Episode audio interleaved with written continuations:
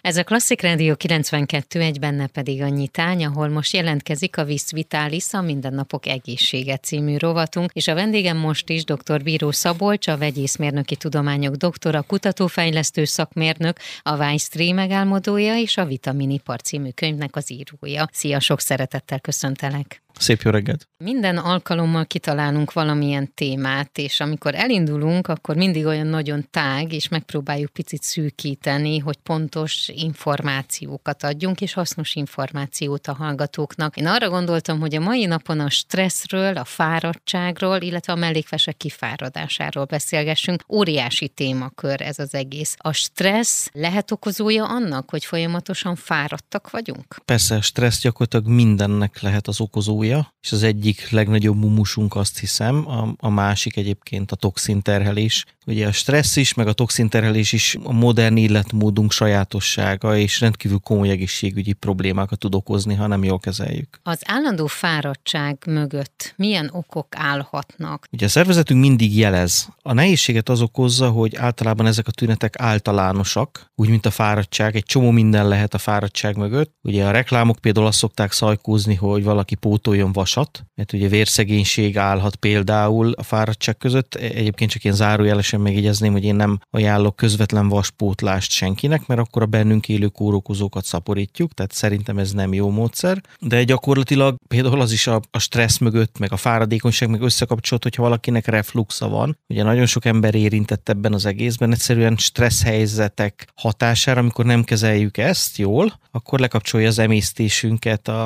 a szervezetünk, mert az nem fontos fontos. Ugye a szervezetünk egy tökéletes gépezet, ami folyamatosan reagál a környezet különböző kihívásaira, és mint biológiai szervezetnek a túlélés az fontosabb, mint mondjuk az emésztés. Tehát, hogy ez egy nagyon kusza folyamatrendszer, és ugye mindig nagy kérdés, hogy hol kezdünk, hol nyúlunk bele, hogy hatékonyan meg tudjuk oldani ezeket a kihívásosokat. A szervezetnek, mikor egy stressz reakciója van, akkor annak mi az elsődleges célja? Ugye itt az attól függ, hogy mi a, mi a stresszforrás, de hogyha most egy általános példát kellene mondani, akkor ugye általában az adrenalin szintünk megemelkedik, meg a kortizol hormonunk. Az adrenalin az, az rövid időn belül feleződik, tehát gyorsan lebomlik. A kortizol az sokkal lassabban, tehát az órákig tart. Ugye, ha valakinek mondjuk szteroidot adnak, ugye a köznyelvben így van, vagy szteroidos kenőcs, vagy valami inekció, akkor ez gyakorlatilag kortizol hormont jelent. A kortizol hormon rendkívül jó gyulladás csökkentő, de hogyha hosszú időn keresztül a szervezetben jelen van, akkor az igen komoly egészségügyi kihívásokat fog okozni. Mi történik a szervezetünkkel, amikor stressz éri? Elkezd a szervezet kortizolt és adrenalint termelni, és utána az a kérdés, hogy milyen gyorsan küzdöttük le az adott stressz helyzetet. Ugye az adrenalin néhány perc múlva elkezd csökkenni a szervezetben, a kortizol néhány óra, de hogyha a folyamatos stressz, nem szüntetjük meg a stressz forrását, tehát az okot, akkor folyamatosan kortizol koncentrációja magas lesz a vérben, ami egészségügyi problémát okoz. Tehát én mindig ezt a példát szoktam mondani, hogy az őseink mondjuk, hogy ha összefutottak az erdőbe egy medvével, akkor el tudtak szaladni vagy menekülni, de egy 30 éves banki hitel elől nem nagyon lehet. Tehát ez modern életformáink sajátosságai, hogy, hogy ilyen helyzetekben vagyunk. Tehát a stresszkezelés az nagy prioritás kellene, hogy legyen mindenki életében. Neked milyen technikáid vannak, vagy mi az, amit te ismersz, tudsz, és mondjuk szeretsz, hogy ez megfelelő vagy jó stresszkezelő stratégia? A legeslegjobb stresszkezelési stratégia az a fizikai testmozgás. Én azt hiszem, hogyha valaki feszült, és utána elmegy bár valamit sportolni, jól kézzadja magát, akkor fogja érezni, hogy sokkal jobban van. De nyilván ezt nem feltétlenül lehet mindig megcsinálni, ezért a különböző relaxációs technikáktól elkezdve minden működhet. Ugye a szervezet, ahogy az előzőleg már említettem, azokat a folyamatait leállítja, ami nem fontos egy ilyen stressz helyzetben, mondjuk ha találkozunk egy vadállattal, uh-huh. a, mhm. hogy a túléléshez. Ezért például szándékosan kiüríti mondjuk a magnézium készleteit is. Ezért napjainkban azt lehet mondani, hogy mindenki magnézium hiányos, mert hogy a stressz nem kezeljük jól, evolúciós szinten nem, nem ilyen életmódra vagyunk tervezve, fogalmazzunk így. Tehát, hogyha valami kiürül a szervezetből, ami valójában amire szüksége van, mondjuk mint a magnézium, akkor azt érdemes pótolni. Tehát a stresszkezelésnek egy nagyon jó formája, hogyha olyan magnézium vegyületeket választunk. Ugye magnéziumpótlás önmagában nem megvalósítható, hanem csak valamilyen kombinált vegyületben, úgyhogy olyan vegyületet kell választani, ami erre hatékony. Már is folytatódik a Vis Vitalis, a mindennapok egészsége rovatunk a vendégem dr. Bíró Szabolcs. A Vis Vitalis, a mindennapok egészsége című rovatunk vendége dr. Bíró Szabolcs, a vegyészmérnöki tudományok doktora, kutatófejlesztő szakmérnök, a Weisstree megálmodója és a Vitaminipar könyv írója. A stresszről, a fáradtságról és a mellékvese kifáradásáról, elfáradásáról beszélgetünk a mai napon. Folytassuk azzal folytassuk, hogy a stresszt kezeltük, de mondjuk folyamatosan fáradtak vagyunk, azt érezzük, és a stresszt nem tudjuk csökkenteni, akkor a fáradtsággal mit tudunk kezdeni? Az életmódot kell megnézni, hogy, hogy hogy élünk. Ugye jellemző, azt hiszem, a nyugatias modernitásban szinte mindenkire, hogy nem alszik eleget, hogy nem alszik olyan minőségű, tehát ezek a különböző kütyük, meg a fények gyakorlatilag az életterünkbe, vagy ahol alszunk, hogy ezek mind problémát jelentenek. A megfelelő regenerációra mindenképpen időt kellene fordítani, hogy minőségi pihenésben legyen részünk. Azt hiszem, ez ugyanúgy része ennek az arzenálnak, ami a stresszkezelésben használhatunk. De van olyan fáradtság, amit alvással nem tudunk kipihenni, vagy feltölteni a szervezetünket hát persze, megfelelő mert, hogy, energiával. Ugye, hogyha a stressznek a definícióját kellene boncolgatni, akkor én valahogy oda mennék vissza, hogy azt nevezzük stressznek, ami